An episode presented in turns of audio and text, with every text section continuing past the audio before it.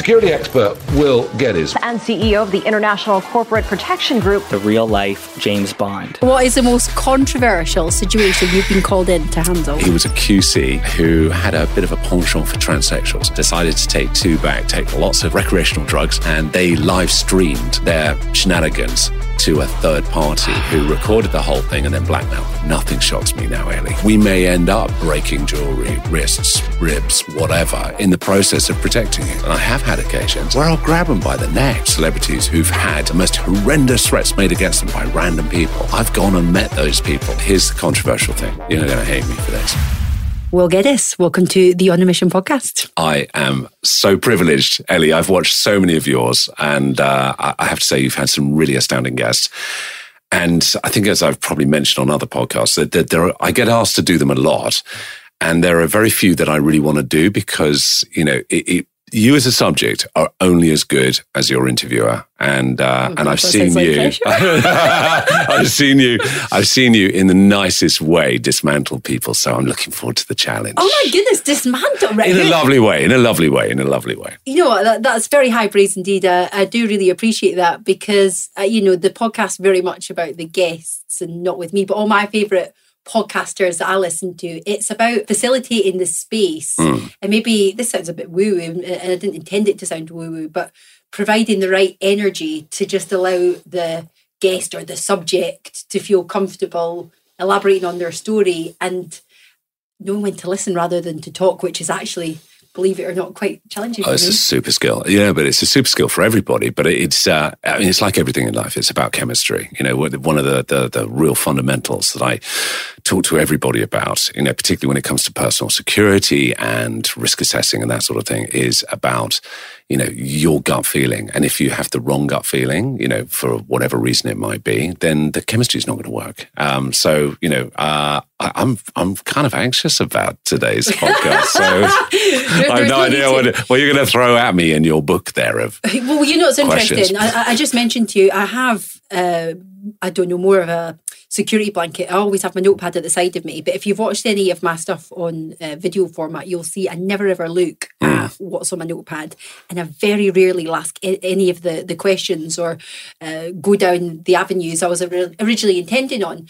And the reason I say that is straight away you just mentioned there about energy. Before mm. we get into anything else, I know from listening to your previous interviews that you've been in situations before where you've had potentially very high paid clients mm and you have refused to work with them in the yeah. nicest and most professional manner. And we've done exactly the same thing.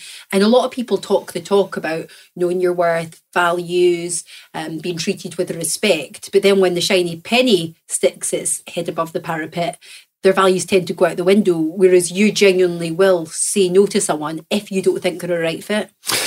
And you know why? It, I think it's been the fact that I've taken that path, and you know maybe I'm a, a few years older than than most people, uh, and I've not learned. I am feeling it this morning, Ellie. No, I'm not. Um, I think it's because you can find yourself. You know, it's like that definition of insanity to continue to do the same thing and expect a different result. You know instinctively, or you learn over time. Particularly in my world, you learn over time to listen to that instinct and say, look, why am I pushing against it? Why am I bucking against it? We've had it since our evolution, since we were in caves fighting saber-toothed tigers and we had very little else to rely on. But it's like if you walk into a room at a party and you see someone you've never met before, never seen before, and you get that instinctive feeling, I'm going to get on well with them. Mm-hmm. And you go over and you talk to them and you find out that you do. Or in reverse, you walk into a room at a party and you see someone you've never met before, but you get that feeling, oh, oh I'm just not going to get on well with them. And more often than not, you you sit next to them at dinner, and as hard as you try, it just doesn't work. Yeah. And I think it's down to the fact that you've got to actually listen to yourself and say, look, how hard do I need to push it? And that's not to say early on in my career. Uh, that I worked with people that I detested and I didn't actually like. I won't name names, um, but I had to. to pay, but I had to because I had to pay the bills. So you know, we will have to sometimes force that situation. But in relationships, it's so key, you know, in our personal relationships, whether that be intimate, romantic, or friends. Don't try and force a, square peg into a round hole because, to be honest, you're probably both doing it. And, and where's it going to end up? Nobody happy. Mm-hmm. You know, it's interesting that you talk about intuition and listening to that gut feeling You mentioned that people have been doing that since the dawn of time, but you had quite a challenging start to life where you were in quite volatile situations, which I'd like you to elaborate on if you wouldn't mind, Will, because basically what I want to know is whether your upbringing Mm. provided you with the skills to be able to pick up on potentially dangerous situations, to be able to read rooms, uh, and some of the skills from a young age that you now use as part of your daily practice, Yeah. or that was something that you feel that we've all got within us that perhaps we don't always listen to. I do think it's nurture rather than nature. I, I do believe that we are shaped by our experiences, um, and that will shape us in in positive and negative ways. Um, I had a, and I think you know I've mentioned it on other podcasts. I had a pretty traumatic childhood.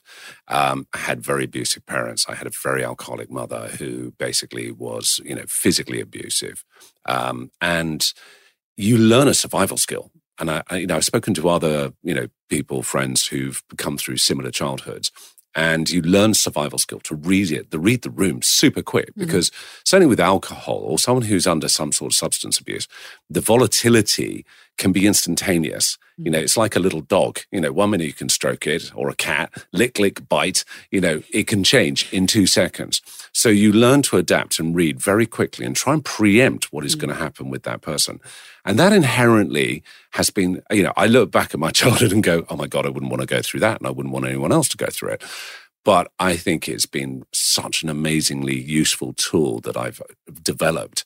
And that, you know, and it doesn't necessarily mean in a security perspective. You know, obviously, if you're in a threat situation, it can be very, very helpful. But I think also where it's um, incredibly helpful is with friends. Uh, and you know, we were talking earlier, and you were mentioning earlier about sort of listening rather than talking. You know, So we do have two of these, and we have got one of these, and we're, yeah, but we all do. We all have a, a real difficulty sometimes just sitting back. And I put something actually on my Instagram the other day, which uh, which I heard, which I thought was so good, that we as guys, and particularly also from my childhood, are all about fixing things. You, you want to fix things, and we drive you women absolutely insane because mm-hmm. you may come home and say, "Darling, I've had the most crappy, shitty day, and this and that has happened," and and we're we're already going right. This is how we're going to fix it. Da, da, da, da. And you don't want us to do that. So, you know, I put something up the other day which resonated obviously with a lot of people, and particularly women who came back and said, I wish my other half would do that. And it was to ask, do you want comfort or solutions? Mm-hmm. Because sometimes you want both, but sometimes you just want the man in your life to actually listen. And I have this with clients as well. You know, again, you get brought in, you know, it's a blackmail, it's a kidnapping, it's something that's made their world go incredibly dark.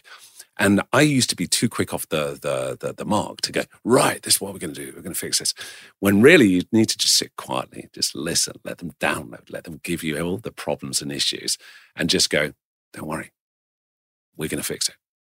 I know that this is a completely different context, but I was kind of smiling as you were saying that because when I started to get into self development, started to take accountability for my own life, started educating myself, instilling a bit more discipline into my daily routine, I found that my friendship groups changed somewhat Mm. because it's, it's that whole thing. Not this is this is maybe a bit harsh, but misery likes company. Yeah. And prior to that, I was the world's biggest victim. You know, I could sit and spend hours telling you about my traumatic childhood or all the reasons in life why I'm not a multimillionaire and this person is, or the reason that I'm overweight or or any of this kind of thing.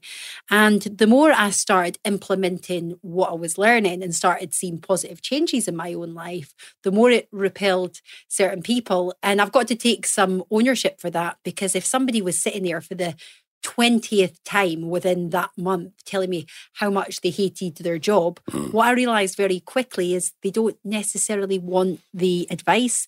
They just want to rant and to offload and just to Yeah. get it out basically. But there definitely was a disconnect because I got to a point where I realized that my advice was actually they didn't want to hear that actually you don't have to stay in that dead end job. You do mm. actually have options. But because they had no intention of making the changes, and they just wanted to run. And I just got to the point where I didn't want to listen anymore. Then things really change. What I realise Yeah. when somebody tells you that they're fed up as they're popping antidepressants, drinking a bottle of wine a night and eating pizza, they don't want you to tell them to go and exercise and to jump in an ice bath and get off the medication and stop fucking about with their life and, and man up for all intents and purposes. You know, I couldn't agree more. And but also the one thing that worries me about society now is the complete deterioration of hardship, Mm-hmm. and it's the removal of um, the fact that we need to go through hardship. We need to be carved out of stone. We need to be shaped into the people, the warriors, and the warriors collectively, all genders apply. Mm-hmm. Um, and sometimes we need to hear the stuff we don't want to hear. And I'll give you one example, and I love this one. I, you know, I have to train regularly because, you know, I was a fat, chubby kid. Were was- you? Oh, yeah. And I, I I, to see some I can send you pictures. Yes, please. Thankfully, I won't. Um, and I, you know, because I grew up on spam and alphabeti spaghetti and, and God knows whatever else in the 70s. And uh, so I've always had a problem with my weight. So I have to train hard. You know, I'm carrying a bit more than I would probably like, a bit more timber than I'd like right now. And then you go back to something I did for Unilad during um, uh, the pandemic, where I was interviewed for, about being a bodyguard. And I was super skinny, and my arms looked like you know twiglets. And you know, I had all the ex-paras going, "Oh, you know, get in the gym, mate," and all this business. But I was uh, at one time I was I, I allowed myself to get really quite chubby, and there was a guy at my gym who I didn't really know. I'd see him occasionally, but we'd never been out for a drink. We never shared a coffee, but we'd say hi. And he turned around and said, "Will, you look fucking fat." and you know what? As crushing as that was, and I went, "Oh shit, yeah." It was the best thing I could have heard because Yeah. I literally walked away. And and to this day, I turned around to him and said, "You know what? I needed to hear that." Yeah. as, as as sharp as a blade that was that went into me. I needed to hear that, and thank you very, very much. And he like dies, you know, of embarrassment now, and he goes, "Oh my god, I didn't really mean to say that." And I said, "No, I'm so pleased you did." because that because that was life changing for you, and we've got to question what what is uh, real friendship or a real Yeah. relationship. It's not telling somebody what they want to hear. It's not enabling toxic behavior. But obviously, you are going to alienate a lot of people. And when I say, you know, I'll, get lambasted for that. You've got to man up. That's not me being dismissive of Hmm. mental health problems. That's me having openly admitted to having suicidal thoughts in the past, being on pharmaceutical Yeah. antidepressants and anti-anxiety tablets for years and years and years that just continued to exasperate the situation. This is me that's been overweight, that doesn't particularly like exercising. This is me that's been at rock bottom more times than I've had hot Yeah. dinners and had to crawl my way out of these situations. And it's not bloody easy, but I just think that we're almost in a a time of entitlement where it is like that old saying, isn't it? People want the baby without the bathwater. And when people see where I am now compared to five years ago when I was on job seekers allowance and they say, What did you do? I'm like, You're Yeah. not going to like the answer. You want me to tell you I went on a, a two day course, changed my life, five steps to success, done within seven days. And, you know, all of a sudden I'm some sort of ultra happy uh, multimillionaire. It's like you don't go from being suicidal and not being able to leave the house to Mm. being able to confidently talk on stage in front of hundreds of people without putting yourself through a process. And that's exactly what you've done. Absolutely. I mean, I, I was thrown out of home. Um, you know, I was 17 at the time, got thrown out of home, lived in a lived on the streets for a short while, then uh, lived in a squat. Uh, I had, uh, I think I mentioned, uh, you know, I had this horrendous job where I was getting paid 50 quid a week. Oh, double glazing, wasn't it? Yeah. I did that. I did door to door double Did you? glazing. Brilliant. Yeah. And I, I and literally I was 50 quid a week. Um, 30 quid a week had to go on the squat that I was in, uh, which got burgled and all my possessions got nicked anyway. Uh, I had 10 quid for my travel pass to get to the job and I lived on 10 pounds, Wow. 10 pounds a week. And that 10 quid, okay, Hey guys, it's Ellie, and I'm super excited to share that I'm partnering up with one of my favourite brands, AG1 by Athletic Green. I'm asked all the time about the one thing that I do to take care of my health, and in reality, there's so many to choose from. But if I could only pick one, it would be Athletic Greens because it ticks so many boxes. Life can get pretty hectic. As a busy mum of three, I know firsthand how easy it is to let your nutrition slip, especially when you're always on the go or travelling. It's easy to neglect the thing that's the most important to us, and that's our health. Since I started taking AG1, it's been a game changer. My energy levels have been through the roof, my hair and skin feel amazing, my digestion's improved, and I'm even sleeping better. It's a real deal. The ingredients are sourced from the highest quality producers from around the world. But what I love most about it is that all my nutritional bases are covered with one scoop. 75 high quality vitamins, minerals, and probiotics, which means it's replaced a ton of other supplements I was previously taking. It's my secret weapon. It helps me show up as the best version of myself every single day, all from adding one simple habit.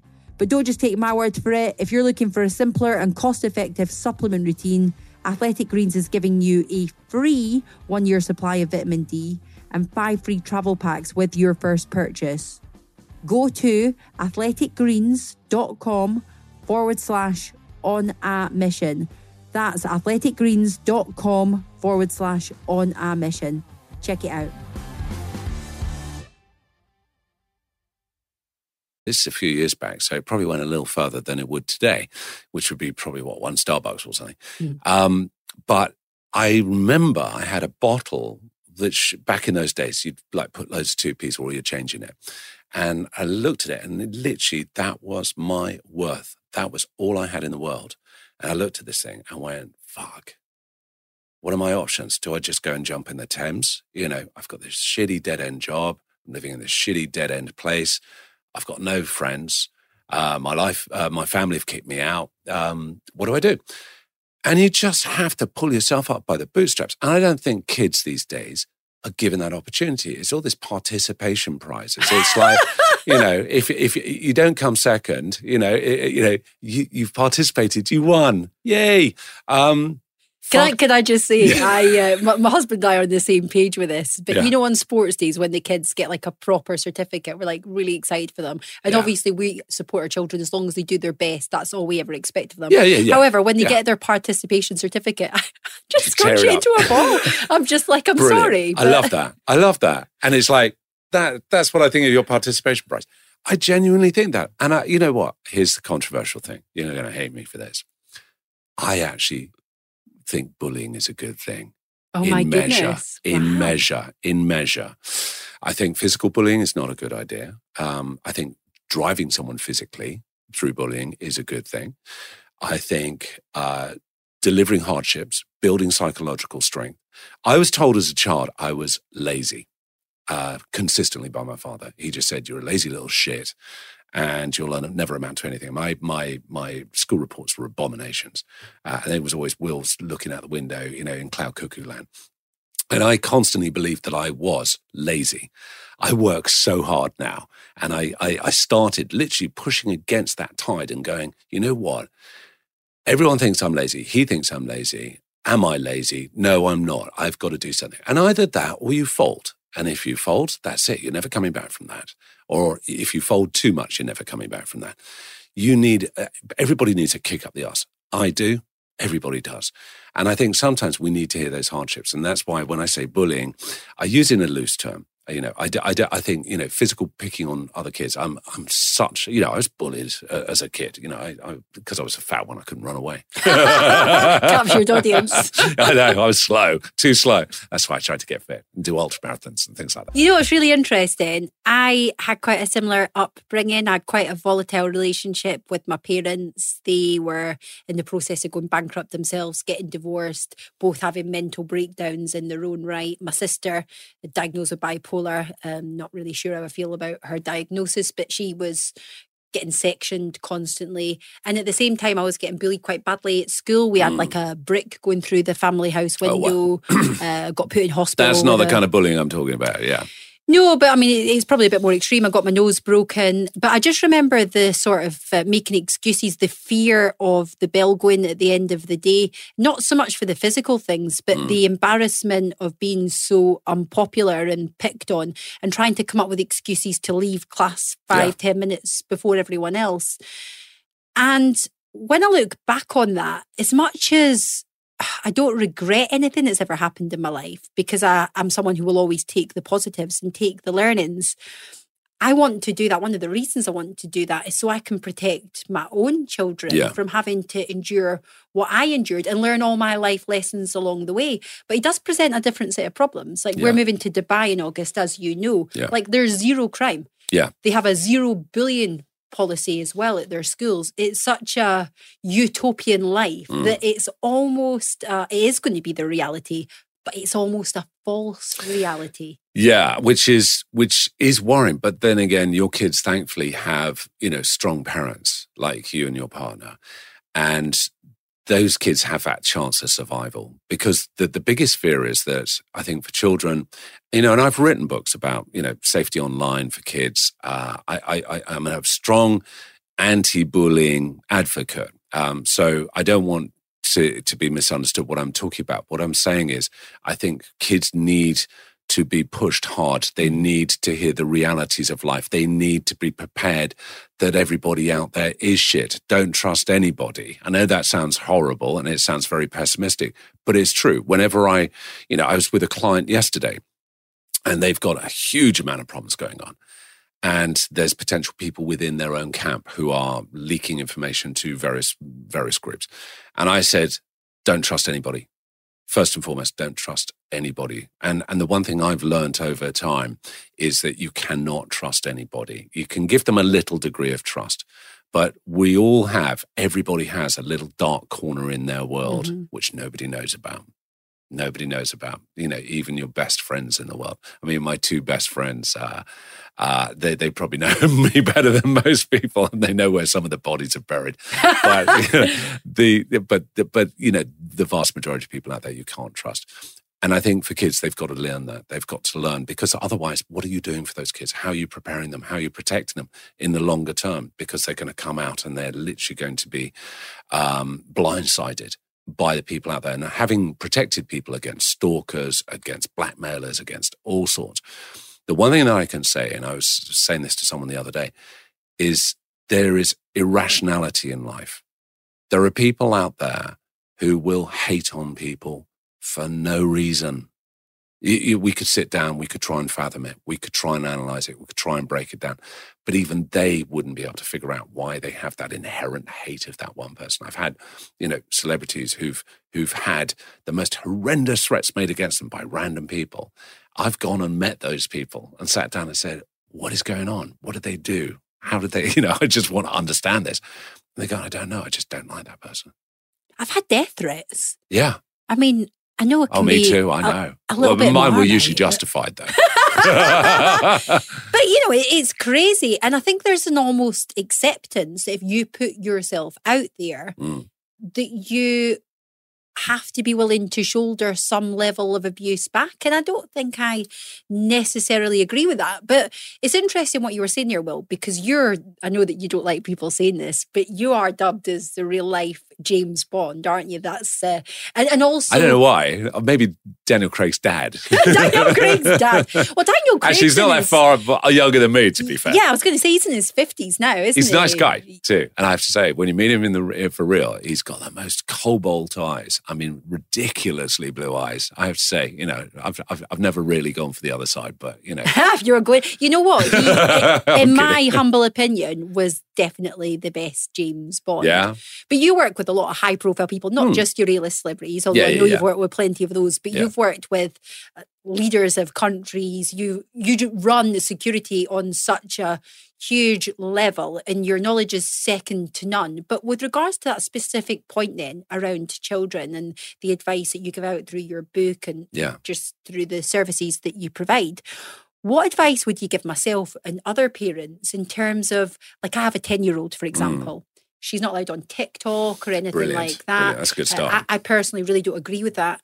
I've also kept my children, it's not been an intentional thing. I think it's been more subconscious away from ever watching music vi- videos and things because I Oh, wow, personally okay. feel that they are very sexually explicit, even when you look at people like Little Mix or Sugababes. This is probably showing how of date my stuff is. I don't even know what's in the charts at the minute. Yeah, me too. Uh, and by the way, I like both of those bands. I think they're amazing. But actually their videos are quite raunchy and laced with innuendo, which I don't want a, a five or a six year old or even a 10 year old to be seeing. So again, I think I've created this very safe little bubble mm. for my 10 year old. But as she goes into secondary school, we've not even had the chat about sex. How do you then sort of start talking about paedophiles? We have spoke about security and one of the things that we've done from a young age with her my, my eldest this is is start her with martial arts my husband's Great. a black belt so Great. that she can protect herself as much as a child can in any potentially dangerous situation mm. But uh, how much information should we give? And by withholding some information, is that actually counterproductive sometimes? I okay, so there's a yes and a no to both of that. Okay. so there you go. This is just a coaching session for me. Sorted. Uh, okay, so here was the irony. So when very large publishers, Dorling Kindersley, came to me and said, "Will, could you write this book?" and it's called Parents Alert: How to Keep Your Kids Safe Online. I thought, hey, there's got to be a million books out there like this.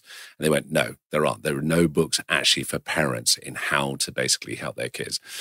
They said, I said, okay, so what ages are we covering? They said seven to seventeen. And I went, you kidding me? And they went, no, seven to seventeen, please. And I went, well, for starters, seven to thirteen is going to be about best practice 13 to 17 is going to be about crisis management because from 13 to 17, they will have overtaken their parents and their capability and what they can do.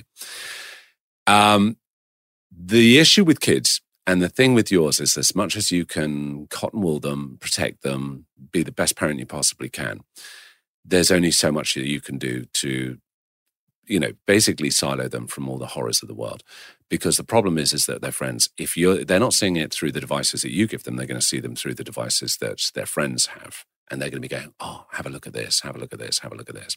And the biggest shocker i do a lot of talks for parents and at schools and for kids as well. And uh, one of the things that i would say is uh, a biggest frightener for, for parents is the age that kids most often are first exposed to pornography and it can be hideously young it can be like seven, six years old. No. Yeah, seriously. But how? Like how? From Surely their friends. The, from the their friends. parents need to take responsibility Absolutely. for this. 100%. 100%. 100%. They are shit parents if they their are. kids are accessing porn at age six. Yeah. And I know I'm meant to be all love and light and not judgment, but yeah. this is like real talk here. Yeah, yeah, yeah, big time. And, but the problem is, is that kids are going to see it. Uh, as much as you try and protect them from it, they're going to see it. They're going to get access to that content because, you know, going back to the days when, you know, I was that age. Um, we didn't have the internet. We, no. we didn't have, you know, the, the access that kids are afforded now. You literally go on your phone and you can go and see anything online. The second thing was one of the things that I talked about in, the, in, as one chapter, and I cover everything: pornography, I cover buying drugs online, all sorts of things.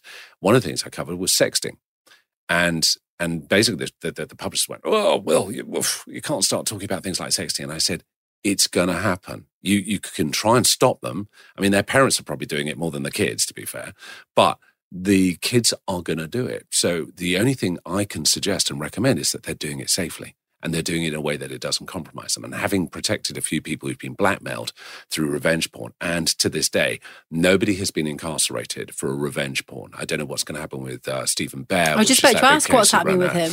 Uh, I think that's still pending, you know, um, obviously sentencing to see what happens. But he'll probably get a custody. He won't probably get a custodial. I would have thought he's going to get suspended, which is disgusting. Yeah. Personally, I think throw them in the in jail, shut the keys away. Because anybody who uses that kind of material to basically um, coerce, control, um, intimidate someone is, or, or even and degrade them as well. Degrade them is just disgusting. Mm-hmm. But you know, the three there are three things that I've always said. You know, and and obviously here's the other irony: I don't have any kids, so here I am writing a book about how to protect kids. Um, three things that I I say to every single parent. They say, "Come on, Will, how do you wrap it up?" I'd say three T's. Okay, First thing is trust.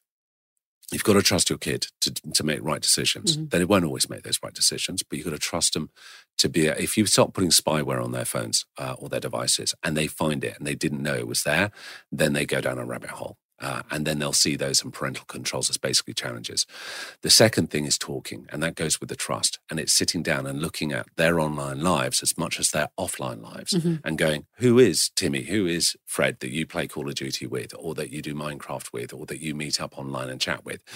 If they were saying, I'm going to go out and meet my buddies and play in the park, you go, whose kids are they? Who are their parents? Did you meet them at school? But so many parents don't when it comes online because Mm-hmm. they think it's a whole other world. It's not a tangible world. It is a tangible Mm-hmm. world. And the third thing really is teamwork. Mm-hmm. And that is with trust talking and then teamwork. The most important thing is for the child to be able to feel that if something goes wrong, they can come to you and you, you may say, I'm going to scream and shout at you, but not now. I'm going to do it later. Let's get you out of this hole right now. Yeah. You know, it's like when I get pulled in to deal with something really controversial or compromising for someone, and boy, nothing shocks me now, Ellie. Oh God! Right. So, what is the most? Obviously, we're not naming names. we'll not name names. But what is the most controversial situation you've been called in to handle? Uh, at one end, uh, I, well, loads of affairs. I've had loads of those where, where people have been caught out on those. What, Um, what do they do in that situation then? Because surely the damage has been done. Well, it's usually because they've had an affair, and then the partner, uh, the mistress, or whoever else the guy might be, or the guy is, you know, to the to the client who's either male or female. Uh, and I'll come on to another context of that in a moment. Uh, has turned around and said, "I want money. I want this. I want that. I want you to leave your wife. If you don't, I'm going to show them these intimate pictures. I'm going to talk to them. I'm going to compromise them at work. I'm going to do all this sort of stuff." So I've had all those. Uh, I think the most controversial one was uh, a very he was a QC. I won't mention any names. uh, who had a bit of a penchant for transsexuals and uh, decided to take two back, take lots of um, uh, recreational drugs uh, and alcohol, and they live streamed their shenanigans to a third party who recorded the whole thing and then blackmailed them. So I, you know. You know, t- How can there's people nothing be that shocks so, me now. but, you know what I don't get is how such intelligent people can be so thick. Because you're saying about the sexting with adults, I wouldn't even have anything compromising on my phone, knowing how easily accessible from Yeah, big. It's not even about someone. it's big tech. Yeah, Mm. people have had their phones hacked. That Yeah. does happen. It does. It does happen. Yeah. And uh, anything you put online is on there forever. Yeah, If you know where to look, you'll find it. I feel so sorry for the younger generation now Mm. because. I mean, thankfully, I have my own business, but I would categorically be unemployable if there was footage kicking about from my teenage years when I was drinking White Lightning cider. White lightning. God. Classy girl. I was a classic girl. I mean, that was a rite of passage, age of 14 in, in Scotland, actually. So it's uh, with your deep fried Mars bars, you know. But it was it was certainly an interesting time. And sometimes we say stupid shit. Joe Rogan, he, I mean, putting aside the, Yeah. the the children and the teenagers, I just think it's such a shame for them to be held accountable and people losing jobs from tweets they made age 16. When Yes, that's ridiculous. you know, they've said something a little inappropriate. But some uh, journalists went through Joe Rogan's entire back catalogue. I mean, nobody would do that with mine because I've You not never got know, a big Ellie. enough profile. But I need to clean stuff up before Mm. I kind of hit the the big big league, if you like, because you can mash up words if you listen to enough of somebody's content or enough of someone's posts. And you can find some really inappropriate material for 99.9% of us should you dig Yeah. hard enough. Yeah. And yeah, it's um it's quite an interesting one. Last time we spoke when we had a Zoom as well, you were telling me about high profile business people. This is quite a sorry, this isn't uncommon that they could come over from the States or wherever else, stay in a really opulent five star hotel, be at the hotel bar having one too many. Yeah. And quite often when these people are there, Mm. well, I'll let you tell the story because Yeah. I, I- after we had this conversation, I saw an article in the Daily Mail the very next day. I was like, this is such a coincidence. I wonder Yeah. if it's one of Will's clients. Yeah. Uh, and I would neither confirm nor deny, would I, Um, yeah. I mean, that was one particular instance, which was, um, which is very easy for us to, to, to get in line. It's funny. I put a comment on something the other day. There was something that was uh, put up of a young girl who was spiked in a bar. And um, and it's amazing how many people sort of responded to the because I basically put up okay this is what you do if this has happened and how you should respond to it. But this particular incident, yeah, a perfectly innocent um, businessman, you know, came over, uh, went to the bar, ended up being befriended by someone who spiked their drink, took them on a complete adventure that night. You know, strip bars, house parties, God knows what. Compromising photographs were taken, and then it was give us the money. Um, and if you don't give the money, we're going to tell your family, we're going to tell your business, all sorts of things. I've got fucking zero time for people like that. You know, I want to cr- step on them and crush them out of existence.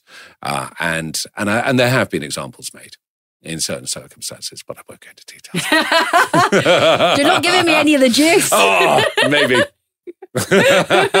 but yeah, I mean, there's the, the problem is is there's also this issue where you know people like myself people in my sector you know uh, that we're going to only grow and grow and grow as the police are depreciating in their mm. ability to be able to protect the general public um, it's funny, a very good mate of mine, you should have him on as a, a guest, Mark Williams Thomas. Uh, you may know Mark. He's, he broke the whole Jimmy Savile um, sort of expose. Oh, really? Wow. And he's a good buddy of mine. And uh, and he's been doing quite a lot around the Nicola Bulley thing as well. Uh-huh. And uh-huh. uh, and he's done stuff on the Madeleine McCann. He's, he's got a few documentaries on on uh, Netflix. There you go, Mark, pay me royalties. Um, but he and I sat down and we said, look, why don't we do a show together? And we'll call it, you know, be like the new equalizers. So, you know, we will basically go into places where people haven't got the money to access our services normally. And we'll make a TV show out of it. And we will go in and we will resolve issues. It could be antisocial behavior. It could be bullying in a neighborhood. It could be, or, you know, some hooligans come in and terrorizing all the neighbors. You know, we'll come in and we'll basically dismantle them, but we'll do it not in a sort of brutal physical sense, we will do it in a psychological sense and we will basically break it down and use it, you know, and basically show the police up and, and say, look, guys, this is your opportunity to shine. This is your chance to, to regain some confidence from the general public and, uh, and show that you can be a service to your communities.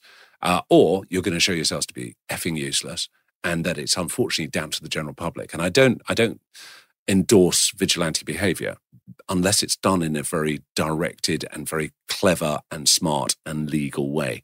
So mm-hmm. we were hoping there was going to be like take home that would come from it. So uh, any TV channels out there. there we go. oh, so did this not actually get off the ground? Then? No, we never got it off the ground because we're too damn busy. That's a problem. So it's, yeah. it's finding the time to do it and, and, and crack on. But there needs to be, you know, uh, it's funny, like with the watch robberies here in London. I put something out basically saying, look, I want to put together a snatch team. So we'll we'll get someone as beautiful as you, Ellie, to oh, walk down the street with an Audemars Piguet, you know, or a or a you know, or a nice Rolex Daytona, and we will have a team. We will box up basically the area covertly, uh, get you to walk through, wait for the watch robbers to come in, and then we will pounce, hog tie them, get the cops along, video the whole thing. And, uh, and I remember talking to one of the TV channels, and they said, Yeah, we want to do this. we never got it off the ground. But the number of guys in my community, a lot of security guys, and I get a lot of security guys following me on my Instagram, um, said, Will, we're in, we're in, we want to join. And it was like, we want to give back to our communities. And where the police are unable to support, you know, we we want to be able to help out, and and thank God for that. Because uh, and I'm not saying that for me. I'm saying I'm really pleased other people in the industry want to help as well. Because unfortunately, we don't live in safe times, and mm. they just seem to be getting a little bit worse. You know, I was just speaking to a family member who is in the police. I think she's in the CID, and she was telling me that there was I'll not name the city because it might identify her, but a city in the north of England, there was eight of them on duty mm. on Saturday night, and nice. very senior members of the team are just getting out to respond to mental health crisis because there's no resources within the yeah. the crisis teams. She said she had to sit with somebody in A and E for 14 hours, so straight away that's two of your eight officers out the mix completely. And she said it's an absolute breaking point her job was at one point to go and re- persuade somebody to go back to A and E, but she said they've been waiting 16 hours to be seen, and it's difficult because you, as an individual, wouldn't be willing to sit there for 16 hours. So you're going to yeah. try and persuade somebody that's perhaps not got all their faculties there, or you know, is in crisis mode to sit for even longer. And it's uh, it's sad, but it also every negative has a positive, doesn't it? And it's going to make your services so in demand. But where you differ, because I mentioned that you are like the real life James Bond. You've worked with A-list celebs, you've yeah. worked with the the top level people, but you also work incognito as well. Yeah. However, you do have quite a public media profile. You're mm. no str- stranger to TV. You are, I know you don't like to hear people refer to you as it because you're very humble, but you are a bit of a celebrity. Does that ever put you at odds with other people that are doing perhaps the same as what you're doing, arguably with less success because they're less well known? um, less so now. Less so now. I mean, I yeah, I've got my haters out there, and uh, I love them.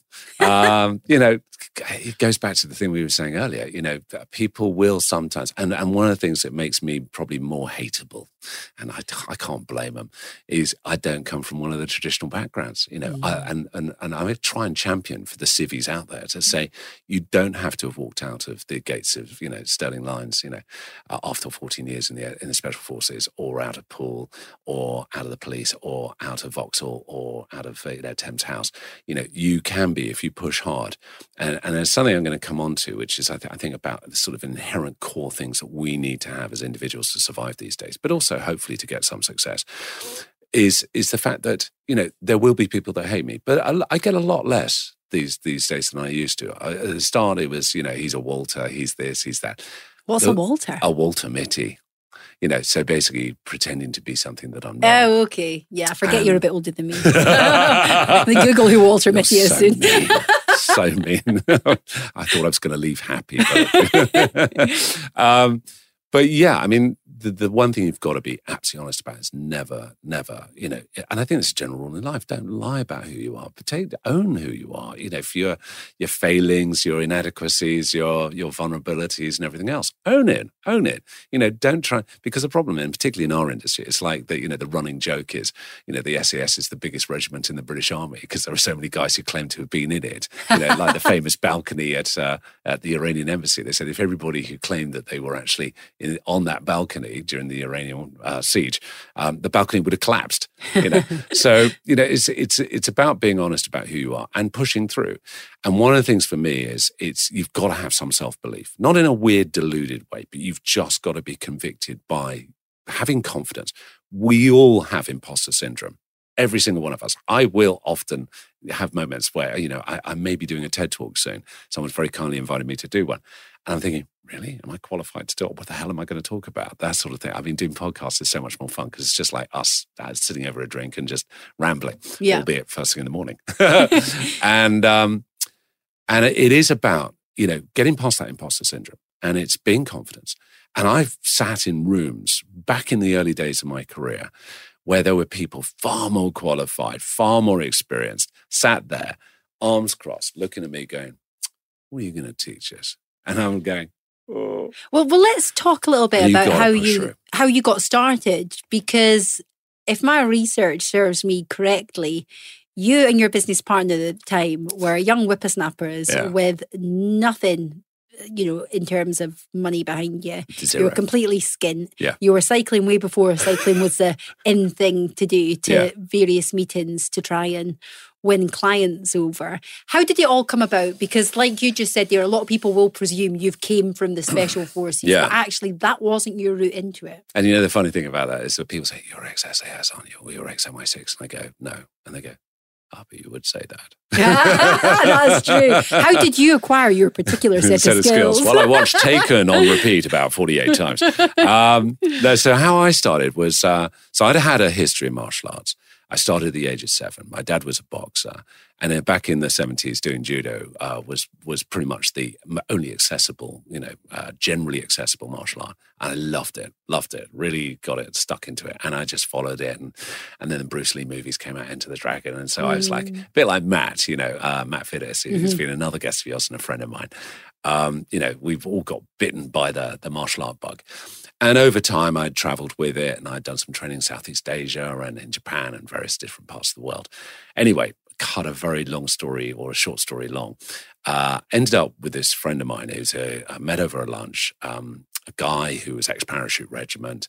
And he said, Look, I've been teaching self defense to some women in a local sort of uh, community center and uh, you know you've got a wealth of martial arts experience. Would you be able to uh, come and have a look throw a few ideas in? So i went yeah well the hell? Why not? I wasn't i can't remember what i was doing at the time but went and met with him threw a couple of ideas in and we got on like uh, like uh, best buddies. And we went right why don't we take this idea and actually take it to people's offices? So rather than these girls having to leave work and come back come over to this community center or whatever they come basically we go to them so the first first client was a really big industrial company um, that we managed to obtain, and this guy was a legend, absolute legend, still is in the security industry. He's retired now, and us two young pups walk in the door, and we go, right, we're going to teach self defense, da da da da da, your girls. And he's like, really? And we were like, yeah, yeah, yeah, yeah, yeah. And, he, and we go, look, we're not going to charge you. We'll come and do it for free. And if it goes down well, then, you know, book some more and, you know, we'll, we'll charge. So he actually took a gamble on us. And I love him for that to this day. You know, I thank him enormously for his, uh, for his just conviction and belief in us being able to deliver it. And again, it comes back to this thing we talked about right at the very beginning. Chemistry was right. Mm-hmm. And I, as I say to always, you know, when I meet new clients, I say, if the color of our eyes match and uh, and you like the color of my eyes, then we're going to work well. If you don't, Mm. it ain't going to happen. But he obviously did. Uh, we ended up teaching. We then went into places, uh, you know, big banks. We went into some of the biggest advertising agencies, you know, places like Saatchi and Saatchi, Ogilvy and Mather. We just targeted companies which had a high female sort of workforce. You know, so Mhm. advertising agencies, you know, it's a no-brainer. Can I just ask, what was your technique for getting in front of such large organizations? Well, what we did was our plan was you go to the leading company in each of those industry sectors hmm and you get them on board by whatever means possible. you know, even if you say we're going to do it for free, and then you say if we if we do it for free, if you like it, the feedback's positive. Can we get a referral from you? And it was back in the days where you would get a nice letter which Yeah. said, you know, I'm head of training or head of security or whatever, or head of human resources, and uh, and then we'd have that, and then basically we would go into their competitor or the next, you know. Um, company which was the second size down or the, the next one down and we go and say look we trained at Ogilvy and Mather or Saatchi and Saatchi so you know they've endorsed and they go oh yeah okay well if they employed you then you can't be too bad You know And what? The, the, this is the skill of life. This is exactly what I did with my podcast. I don't know if you've heard me talk about this before, but at the very start, I had a mutual connection with Ricky Hatton, the Mm. boxer, yeah yeah and he's the only guest that I've actually paid to have on the show. He wanted a fee, Oh, wow. and, and actually, that's not. so I'm not, I'm not getting a fee today Hang on, I'm waiting for the money to hit my account. but uh, I just treated that as a marketing expense. Uh, you know, it was uh, a, a couple of thousand pounds, but to secure a childhood idol and someone that had such a big profile was a real comfort zone stretcher as well Yeah. because I hadn't really at that point had any experience around celebrities or anything like that. And it's the best money that I ever spent Yeah. because once I'd secured Ricky and interviewed him, and I'm approaching other people, even though the podcast was still in its infancy and my downloads, you know, were my mum, my dad, and you know, some auntie somewhere. It was the fact and the prestige of having Ricky Hatton and the presumption, Mm. without you telling any lies, that your podcast must be bigger than it is because Yeah. you've had Ricky Hatton. Yeah. And you said to me before we hit recording, you've had some incredible guests, and thankfully I have. And the more incredible guests you get, the more it kind of just Snowballs, yeah. continues to snowball. And actually, a lot of these people now, high profile people, I'm in such a fortunate position that they're contacting me. But if you just go straight to the top and secure yeah someone like you're just Yeah. saying there, then it's very easy to get the others to follow suit. Absolutely, and I mean, it is fake it till you make it. It really It, is. It really is, and I mean, and uh, for for us, we would, you know, we would wander in. We we literally wore black tracksuits. I've always worn black. uh, Uh-huh. You know, even before the movie came out, I was known as the man in black, and you know, we we would go in there, tracksuits, polo shirts, and be like, "Ee." And I mean, he was a good looking guy. You know, I kind of. I I brought the ugly. And so, you know, all these girls were like, oh, okay, these two guys are going to teach us how to protect ourselves. And boy, oh boy, we trained, we taught proper stuff. I mean, any of the listeners who may recall me or Mark coming into their uh, their company and training them, we taught full contact. Mm-hmm. So, you know, and within a very limited time, and this was very, very raw street fighting.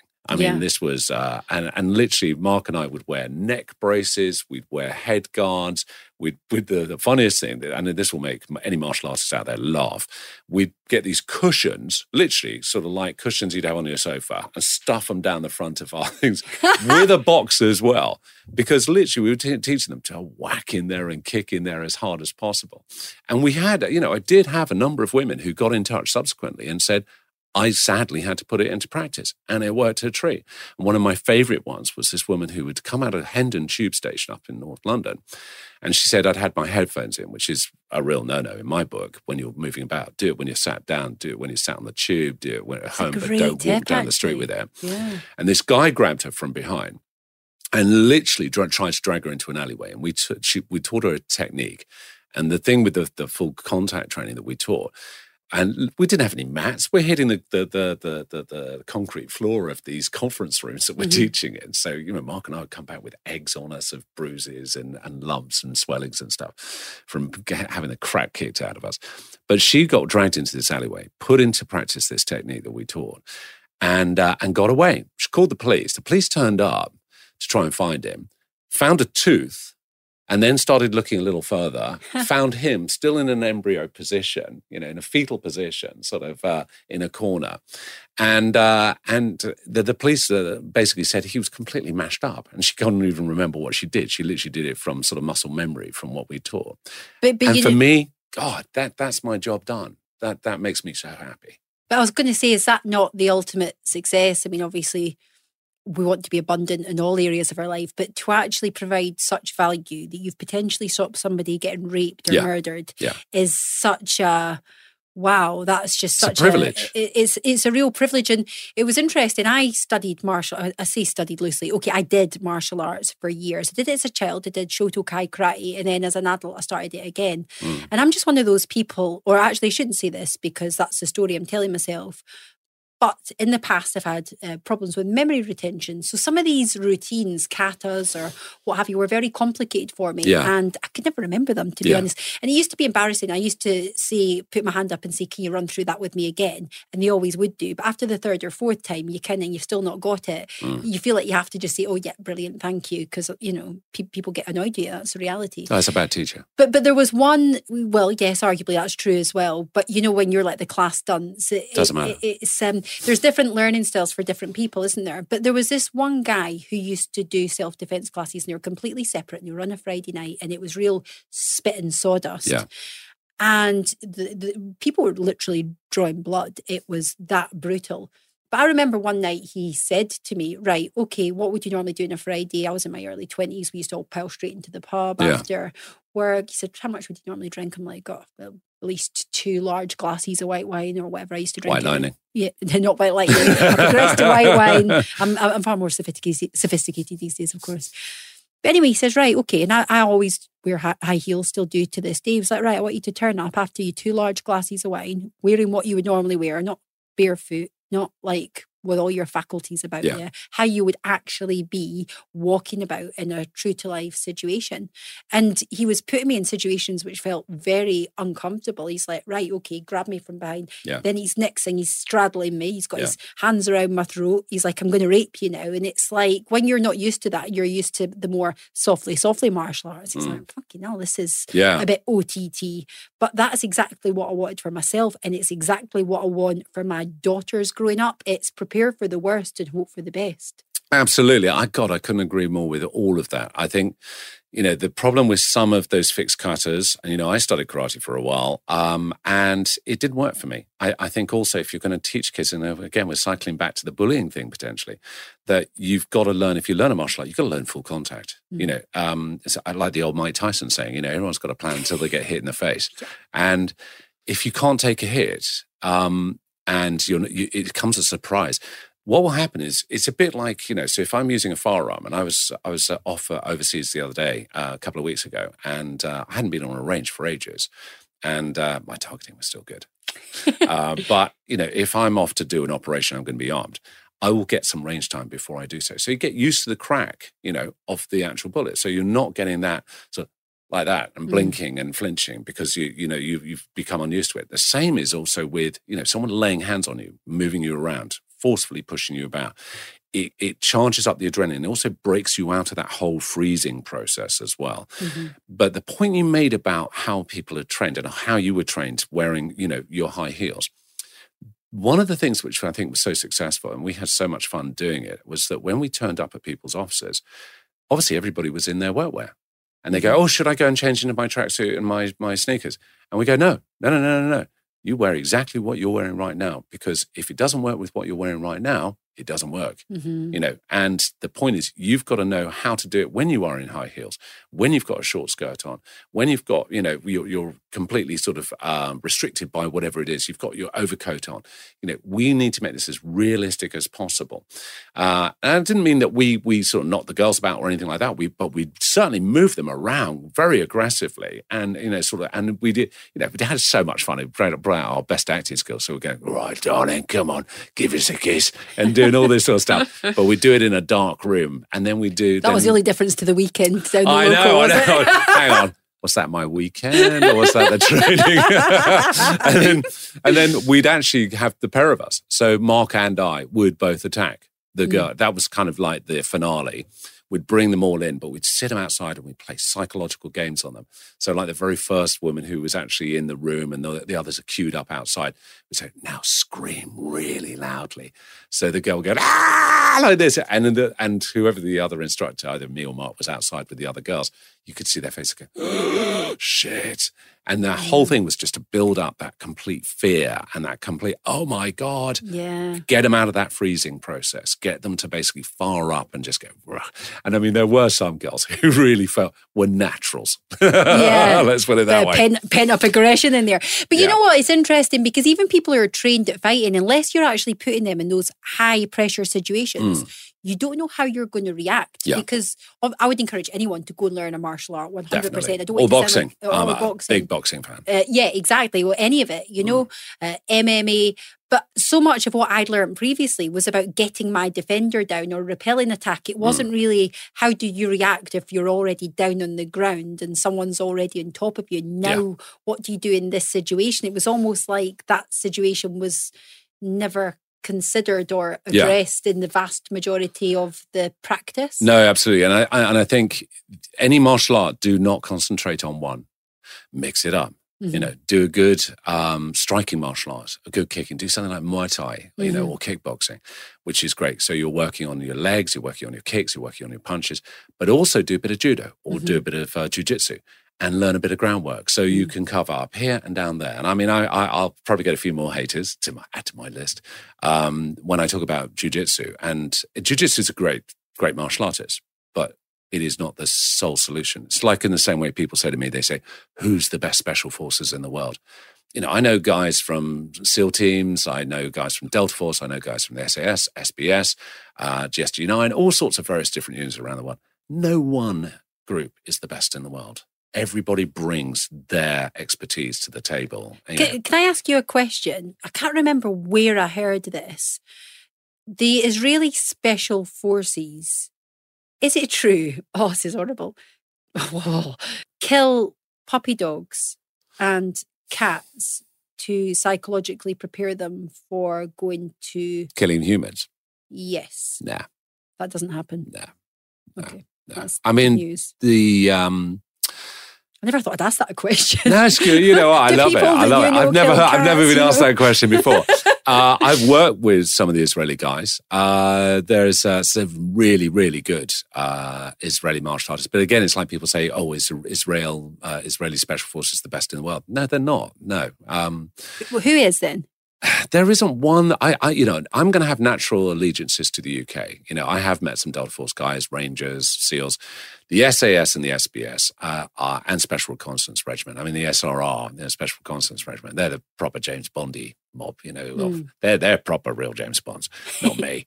Um, and I've known, I've, I've got lovely friends, both having served and still serving in both the SAS and the SBS.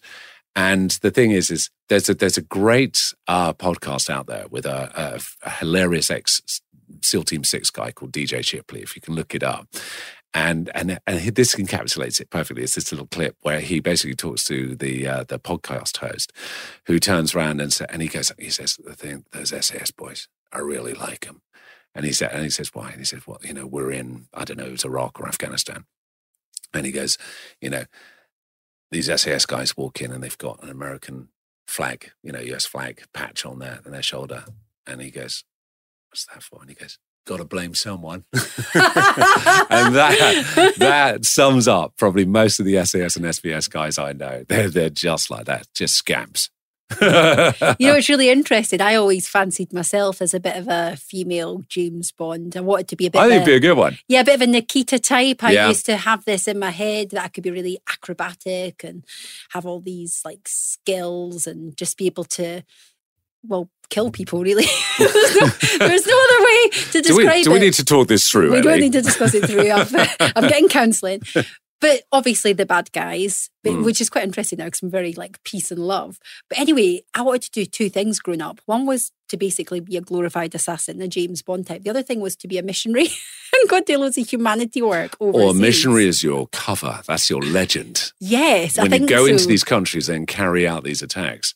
I see, I mean, it- you'd be part, you'd be great as part of the increment. You see, Well, I think if you can incorporate a bit of both, you've really hit the jackpot, haven't you? But my dreams got dashed. I can still remember it. I was about 12 years old and uh, definitely veering more towards the assassin than the missionary at this point. Had an opportunity to really demonstrate my skills. We had a French exchange trip over from uh, from Guyancourt, who we were twins this is with. already starting well. Yeah, starting well. Off to do some laser quest. Mhm. So I used to love a bit of laser yeah, a bit of laser quest. I'm taking these guys down. There's 40 of us. Yeah. I'm thinking this is brilliant. So I'm there giving it all the moves. Like literally, I'm doing like front rolls and jumping up and twisting round and just showing the world what I'm capable of. Yeah. Very confident, very self assured, and uh, yeah, just very much enjoying my time as a wannabe assassin.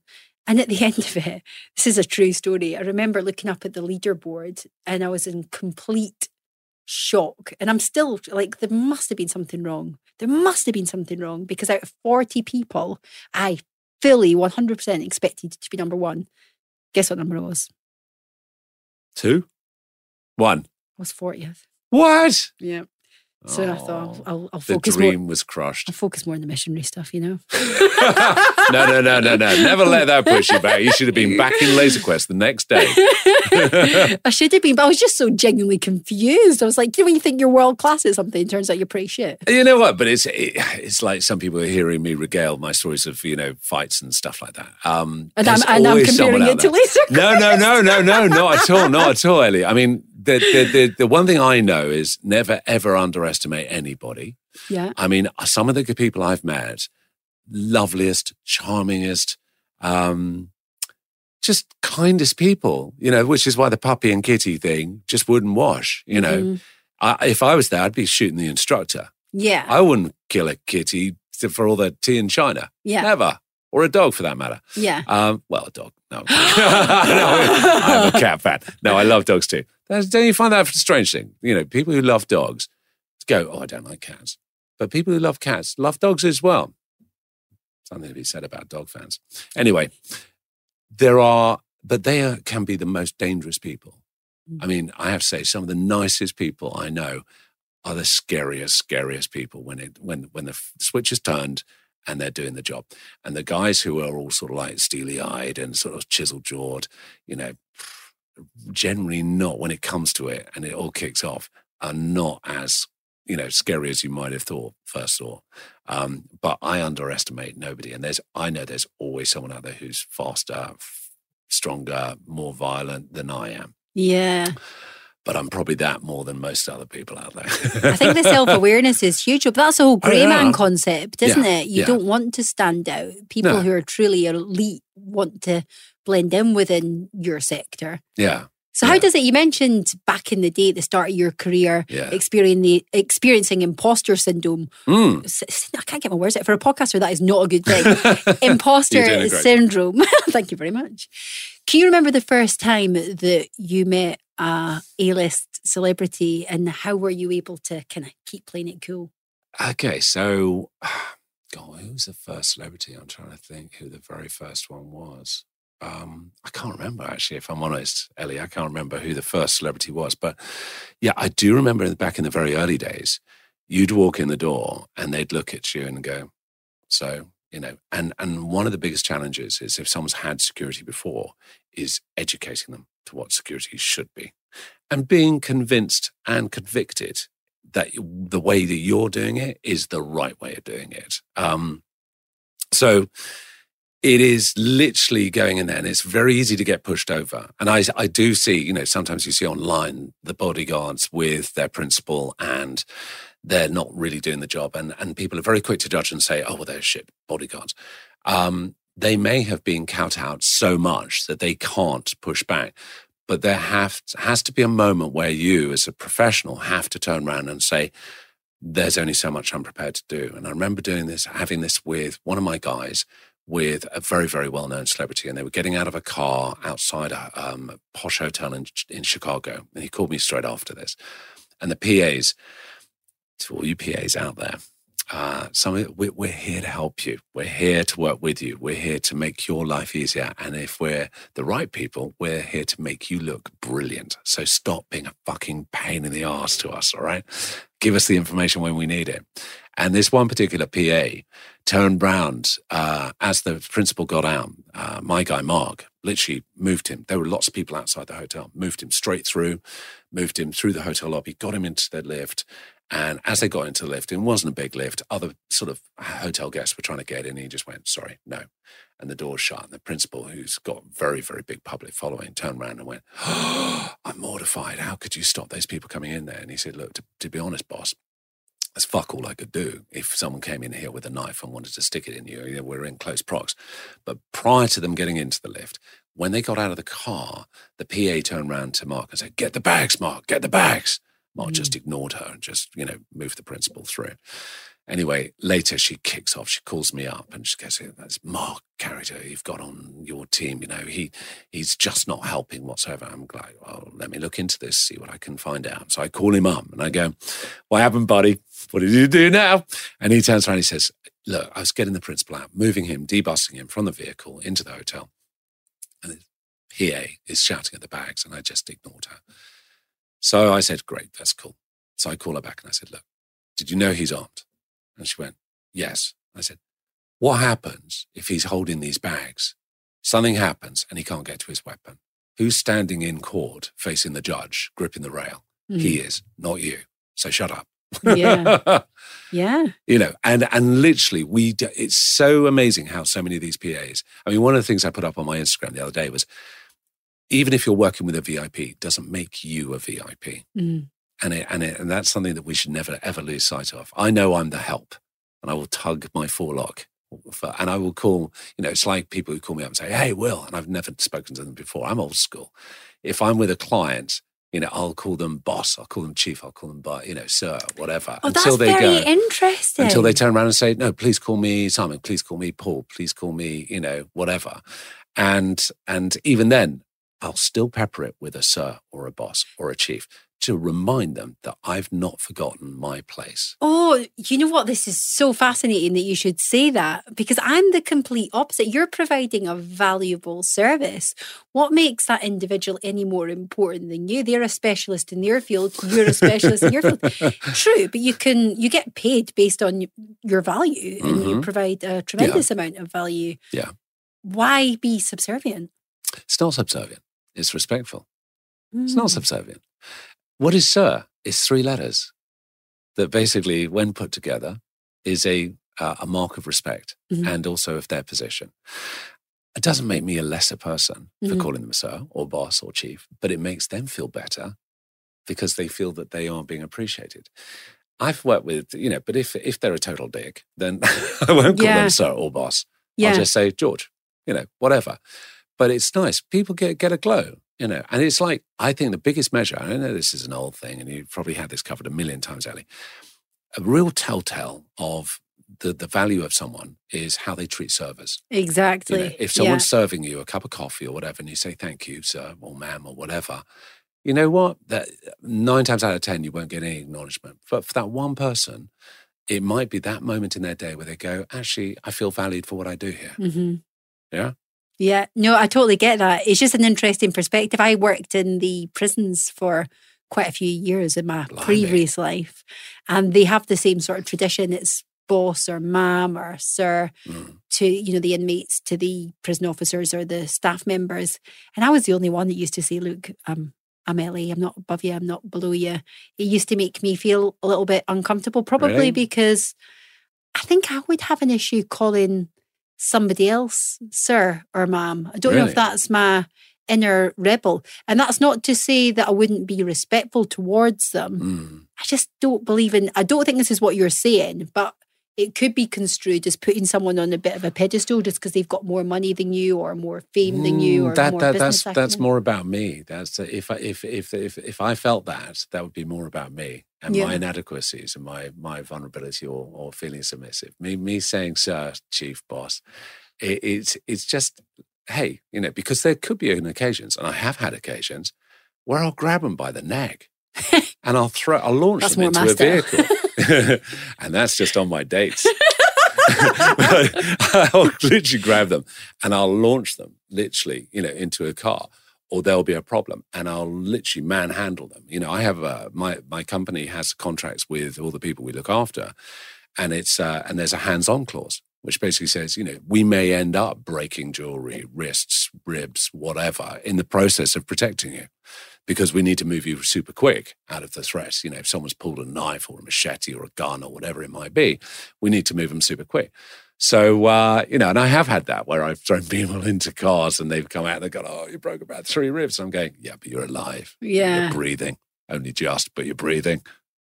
You know what? I really like that, Will, because I always like to challenge my own way of thinking. I'm definitely not a close minded person. And just through you saying that's made me think perhaps it's a element of ego, my reluctance to perhaps acknowledge people with certain titles.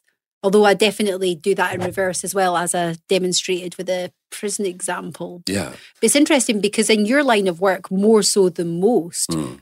You really need to detach yourself from ego. Yeah, totally, totally. But also you have to be very convicted. So there's so there may be things where you will say no. I mean, I remember there was a very famous action movie star that I looked after. Oh, he was it? And Well, uh, tell anyone, tell anyone. he's good looking, a uh, bit of a party boy. And I was looking after him during his prime. And we would go out and literally he That's was not giving much away. Oh, you've seen some of his movies. Most of them are direct to DVD these days. I'm not talking about Seagal, who's a douchebag. Um, this guy is hilarious, good looking guy, maybe from Europe. Let's just put it that way. And he was hilarious and literally go out and, and uh, in the most misogynistic way, used to be chasing women all night and usually come back with at least three or four Oh, wow. and uh, and I would I would literally say no, we're leaving now. Or I had a supermodel once that I was looking after who was uh, she she was very famous and she was married to uh, or engaged to uh, a band member of a very big US rock band, and she would literally get very very drunk. Uh, and every boy in the room would be after because she was pretty famous at the time. And I was fireman lifting her out of nightclubs because she'd had too much to drink and would literally fall apart. So the thing is, is that I would still call him ma'am, I'd still call him sir, I'd still call him chief. Doesn't mean anything other than it reminds you that I'm here, but there will be times where I'm just going to enforce my will for your safety and your protection. Yeah, I love that. And interestingly, what you said there just triggered another memory for when we were chatting previously. When you have been dealing with some beautiful, high profile A list celebrity women, uh, Hollywood actresses, you've had, like you said, there, supermodels, etc., you were always surprised to hear that they really struggled to find mm. decent blokes and quite Oh, often yeah. by their own admission ended up going out with quite often not good looking and not particularly good people. No, not good people at all. I mean, this was this is the thing. I've had this conversation with you know sort of female friends of mine um, that they they resign themselves, and particularly you know very beautiful ones like yourself, Ellie. Um, You can see why you're called the real life James Bond. your partner's a lucky guy. Um, that they would, uh, because they're so beautiful, they're so famous, they would be appear to be unattainable, and the, you know any sort of normal nice guy would simply just not approach because they'd go. "Pff, You've got to be kidding. This is X. They're, they're bound to have A, a partner, B, a thousand men in waiting to go in, and they've got their pick of any man they want. And so they wouldn't even make that approach. And then it would be that sort of complete tit that you would have in a nightclub that most women have experienced at some point or another. You come and say, Give me a number, give me a number, give me a number. And they just literally persevere, persevere, persevere until either they get punched on the nose or their partner punches them on the nose until that girl goes, Oh, fuck's sake, nobody else is asking. So yeah, go on, here's my number. And they, they've resigned to the fact that those are the only kind of people that are actually asking them out. But they are always fraught with disaster because the guy is either trying to build up his career, build up his life, his profile, or make money, or live the good life, or whatever it might be.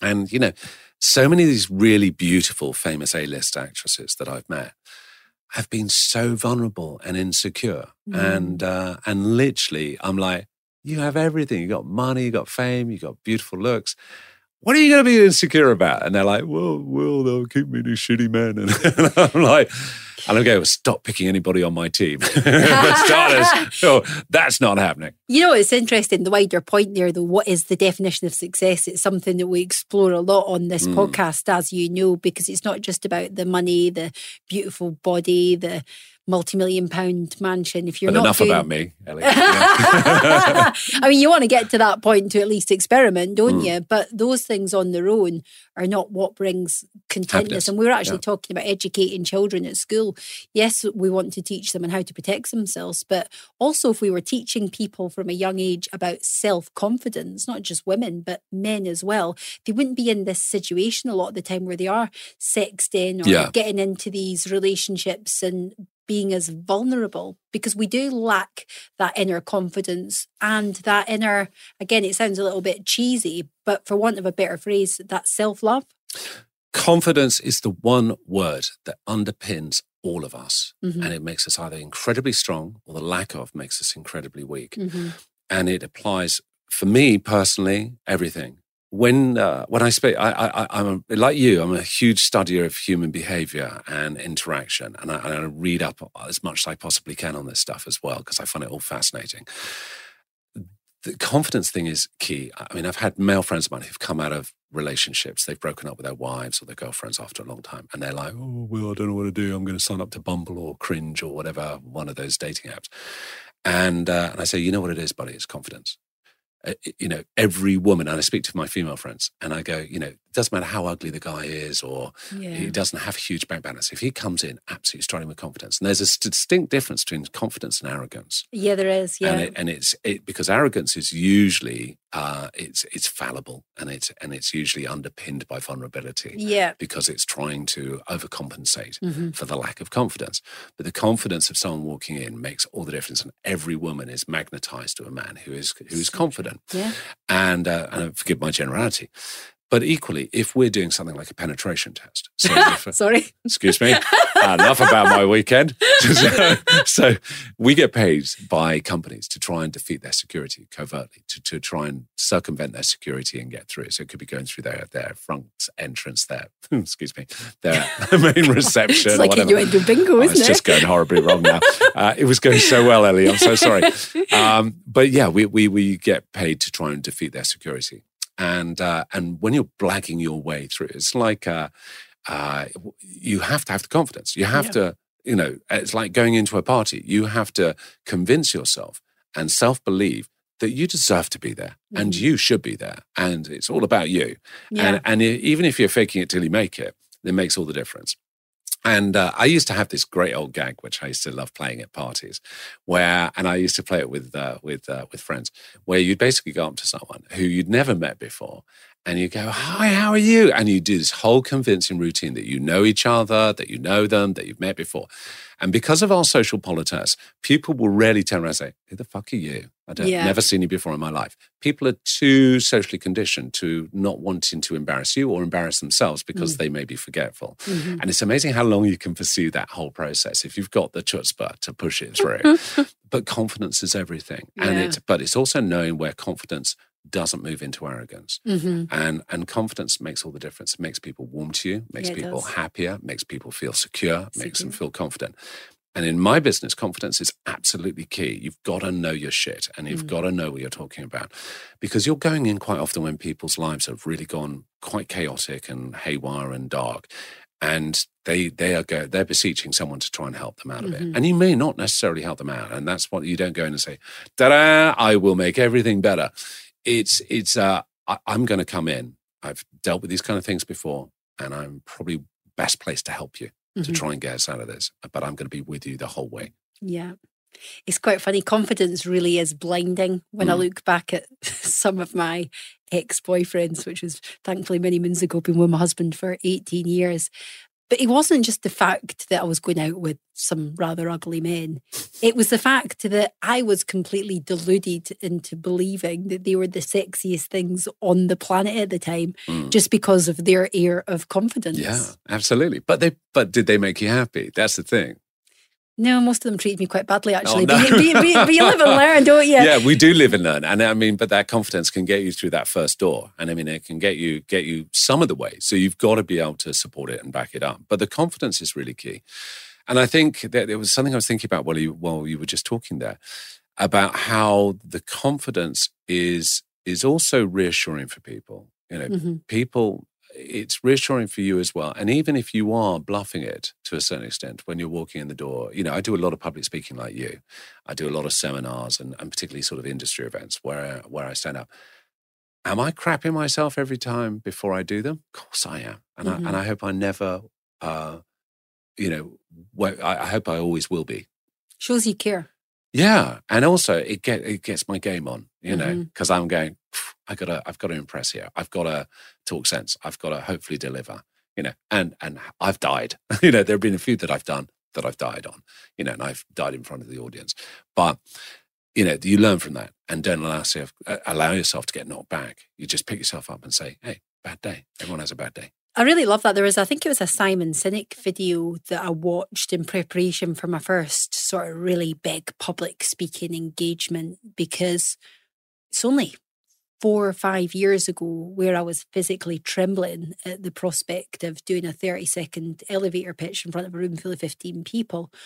So it, it's quite an evolution, it's quite a process, but very much like you, I was completely shitting myself. Mm. The imposter syndrome had kicked in. But something Simon Sinek said was really useful because, yes, the fears are healthy, there's a fine line between excitement and fear. However, when it starts getting to the point where it's crippling you, you are actually making it more about you yeah. than you are about the audience. Yeah. You're there to yeah. serve the audience. So it's removing that ego as well. And it's also keeping in the forefront of your mind that unless there's an absolute knobber in the audience, which you may well have, the vast majority of people are interested in what you have to yeah. say. They're there to learn. They want to see you do well. So get out of your own head yeah. and just realize that typically if you've been asked to speak on a stage, because you're in a position where you have value to offer the other party. And I think the other point you made is really important because we said fake it till you make it mm. a few times or be it until you become it. Yeah. And it's always great to hear stories of innovation, how people get their foot in the door. Yeah. But the point that I don't want to get missed, and I don't think it will have been missed, is the fact that, as you quite rightly said, you need to have the goods to back it up. Yeah, of course. Because it's almost like marketing versus sales versus yeah, yeah, delivery, yeah. isn't it? You can get the leads in, but then you need to convert the leads. But then if the product or service is complete shite, then the whole thing's going to unravel very, very quickly. Absolutely. But you have to have confidence in your product as well. And if the product is you, and you're absolutely right, there will be knobbers in the audience. I've had them you know, and they they will go, oh, and you see their little faces. And the problem is when you're talking to a big crowd of people, you'll have some people that are engaged, they're staring at you, and it's very easy to just engage with those. And I, the one thing I always try and do is just make sure I'm looking at the entire audience and just scanning everybody, so nobody feels excluded. But you will get the odd knobber who's chatting in the back row, or you know, chatting to their mate, or looking at their phone, and they're just not interested. Don't allow that to destroy your confidence. Um, and believe in what you're delivering, believe in what you're doing, believe in what you're saying. Um, because if you don't, you will fall apart. Yeah. And you need to go up there with conviction and go, I am bringing value to these people. And you know what? Fuck them if they don't appreciate it. But you do need to be that way and, and, and let them decide. It's a bit like when you host a party and you get a lot of people, you get them around and you make everything perfect and you get all the booze and you get all the food and you decorate the place and make it look amazing the one thing that so many people do is they spend their entire evening fretting. Is everyone having a good time? Fuck them. They'll bring the good time to the party. Yeah. And if they don't, bye bye. Yeah. There, you you've, know you've done everything you possibly can. Yeah. Weddings are a prime example of that, aren't they? I've had a couple.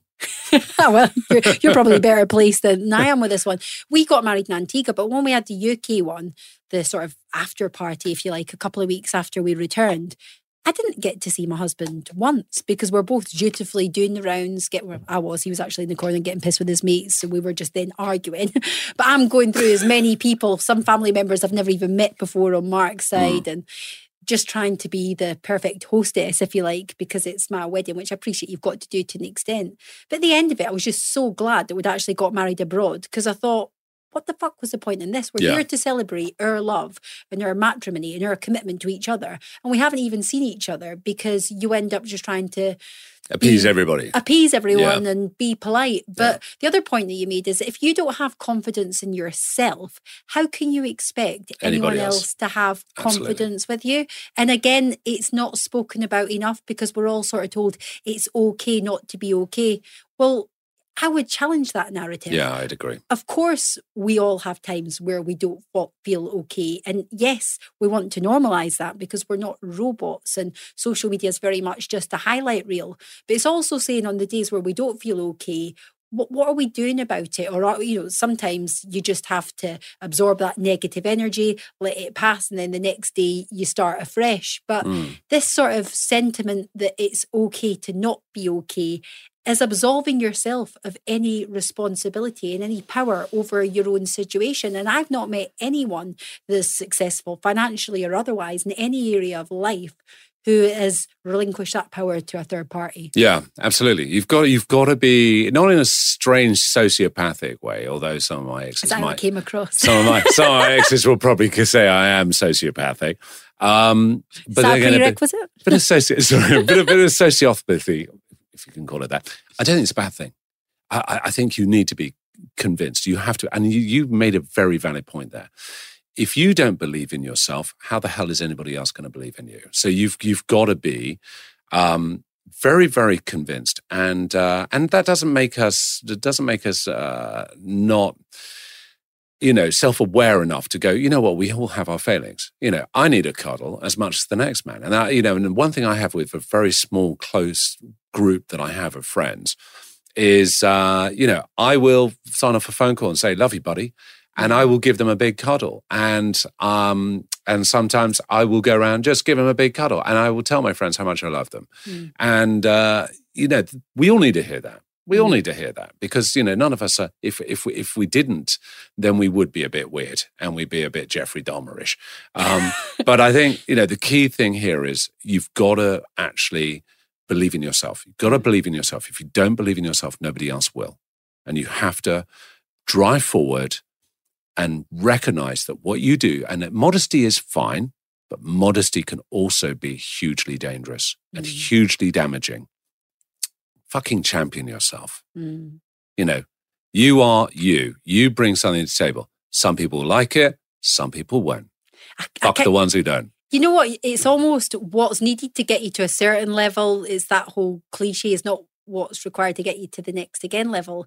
And I'm quite a humble person now, but had I displayed those attributes at the start, mm. I wouldn't have been the tenacious ball breaker that was able to get noticed and yeah. get stood on stages. Or back when I worked in double glazing, I was promoted to management really quickly. It's because I was backing myself. It's because I was loud. It's yeah. because I was yeah. in everyone's face. It was once met, never forgotten. And, you know, arguably, and I don't agree with this, but that's why the naughty children in school tend to get the most attention. Yeah. It's, yeah. it's like the nice guy finishes last. And yeah. that's something that we obviously should look at changing. But mm. don't be so, like scared to blow your own trumpet. Nobody else is going to do that. People make a career out of blowing out other people's candles. Yeah. But that reflects more on them than you. And actually, when you do get to a certain level of success, as long as you can make sure that you're not arrogant, if you don't promote yourself and you don't tell people what you do, then arguably you're doing yourself a disservice. But not only that, you're doing a disservice to other people who may be getting value from your product or service or something that you have to offer, but they don't know you exist because mm. you've not put yourself out there.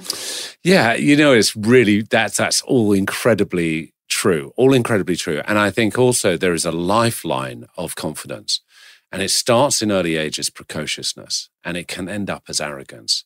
And you need to make sure that as that line is moving through your life journey and your life experiences, and as you develop and as you grow, that you that you ensure that that line doesn't drop into precociousness or into arrogance or, or rises into those particular spheres. And that's where the self belief and self awareness really comes in.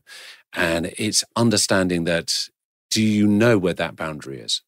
And make sure you don't step into that because the moment you do that, that confidence gets completely decimated. That confidence gets undermined. That confidence gets seen through. Yeah. And then you are basically going to be in a very weak position. Yeah. So it, it you know, it's it's a bit like uh, uh, one of my other favorite sayings is always be aware of the person who's the most quiet in the room because that person probably has the most to say.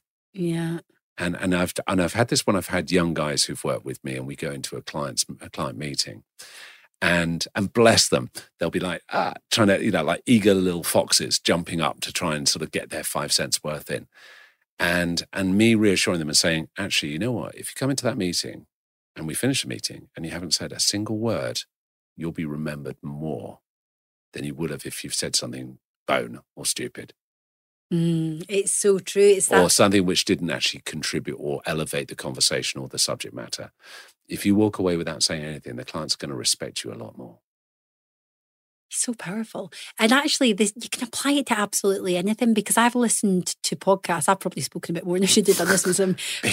Yeah, I'm, uh, this probably isn't the best example where I've uh, spoke disproportionately, but certain podcasts I've listened to where you're like, shut up to the host. They ask a question and they don't let the guest answer it, and it's incredibly frustrating. It's knowing when's your time to speak when's your time to listen and learn from the specialists that you're bringing in. But do you notice, with regards to the confidence moving into arrogance, a discrepancy between your I was going to say your layman clients compared to your celebrity clients because, or th- there's a wrong way to put it because all your clients are extremely successful because I'm sure you charge a hell of a lot of I do, yes. money. So, so that's going to rule out the vast majority of people. But do you notice a difference between the people who have not got a public profile and the ones who may typically be surrounded by an entourage, a lot of yes people? Mm, How does yeah, that impact the ego?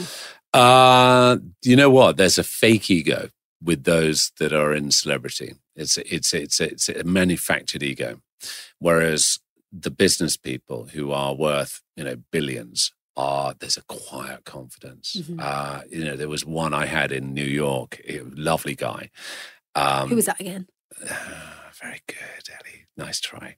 Um, where I literally would go uh, and meet with him in his Upper East Side, you know, Madison Avenue offices. And at lunchtime, he'd go, Right, I'm just going to get some lunch. And he'd walk down to one of the little burger stalls and just get a pretzel or a hot dog and eat it. This guy was worth $12 billion. Mm. And he'd just sit there with his, and I'd sit, you know, nearby, just obviously keeping an eye on him, making sure he wasn't getting mugged or kidnapped. And he'd literally look at his phone and just, you know, eat his hot dog quietly and then wander back into the office, you know. And it, uh, but there was just this quiet confidence, and you, you know, you can pick up. I find that really magnetic when you when you meet someone who is really achieved stuff and just does- and is just the nicest person ever. I was with some lovely clients last night who cooked me dinner. And they're, they're, they're highly successful, really famous people. And they got their chef there, as you do, your chef, to, to cook me a really lovely dinner. And we just sat around like friends, you know, and I don't know them that well, but genuinely lovely people. And I'm really looking forward to, to helping them out and working with them. You know, just very normal, nice people. And the thing is, mm. is that very successful people can be very normal, but it's like celebrities. I mean, they're sort of Z list level fucking pain in the ass, and I just won't touch them, you know, unless there's a serious, serious, serious issue and they need some help. Um, but the real A-listers, the real top top level ones, they're lovely. They're really sweet. You know, I remember, uh, I say Jack Black. Um, Yeah. I, hated all his movies. I was not a big fan. It was just one of those inherent, ugh, don't like his shows.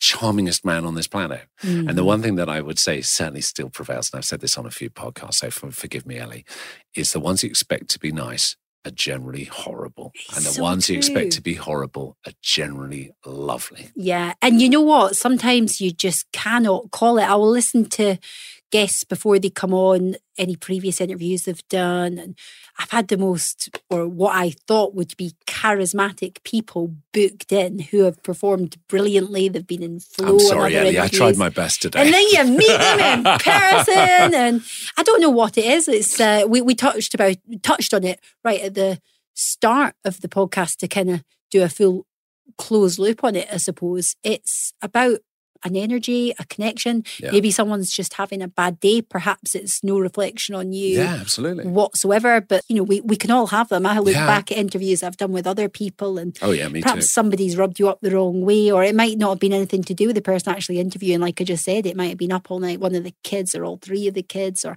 a party with a husband, or a property deal collapsing. And as much as we are the sort of people that will turn up and perform to the best of our abilities, there are definitely things that that can influence us. But I think also it's key to be able to. I mean, one thing in my industry is it doesn't matter. You know, um, my girlfriend and I had a little bit of a row this morning, uh, but I still gave her a kiss and you know, and walked out the door and have a lovely day, darling. And uh, That'll just wind her up she, more. She, she, she- yeah, she, she's a, she's a fiery cracker. She's a fiery girl. You know, don't want to unleash her. That'd be nightmarish. But you know, we you have to go to your job, uh, and particularly in my industry and in many other industries, you got to park that shit. You know, whatever problem you've got, whatever nightmares are happening at home, put it to one side. Either don't turn up to work or park here. Yeah. I, I am so intolerant if someone comes to work for me and they go, oh, but, you know, cat ate my homework. Don't give a fuck. yeah. Get out of here or crack on, get on and do the job. And this is the problem with society now. It's Yeah. like, oh no. I mean, what is it? I heard about someone the other day. They had to take work off, uh, had take, they took some time off for a mental health day because they had their assessment and it didn't go as they wanted it to. Yeah. We And they shouldn't t- be pandering to that. I'm sorry, you know, I cannot, cannot, that person, you know, when the zombie apocalypse hits, that's one of the first casualties, Yeah. you know? But there's no excuses, really. I suppose it's the standard you set for your own life. It's that accountability. It's how you do anything, is how you do everything. We Yeah. spoke before we hit record. You asked if I had travelled down last night or this morning. Well, I could have got a half five, quarter to six train this morning and still made it here on time. Mm. But the trains aren't the most reliable. If I turn up on the morning and that's cancelled, then Yeah. I have got no physical means of being able to get here on time. If I went back home and got in the car, the math doesn't add up. It takes significantly longer. So why would you leave that to chance? Why would you, for the vast majority of people, they would turn up on the morning and be like, shit, Mm. the train's cancelled. This is totally out of my control. And everyone in their family and their network will say, look, you know, there's nothing you can do about it. These things happen. People Yeah. will understand. Well, here's the reality that no one's talking about. I wouldn't understand. No. If you'd have not turned up today because you said that the bloody underground was on strike, I wouldn't expect that standard for myself. So I'm not going to expect it from you. I wouldn't expect you to ever call me again. Yeah, Or that- my call. But, but that's the truth. Quite Like, right, This too. is the absolute truth of life and business Yeah. that's not discussed because we've got an era of snowflakes, and that is a pretty controversial thing to say.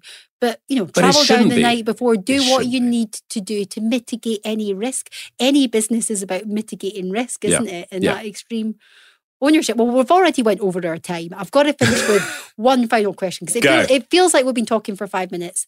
I did say at the start that I've got all these points written down that I wouldn't allude to once, and uh, true to form, that's exactly what's Hmm. happened.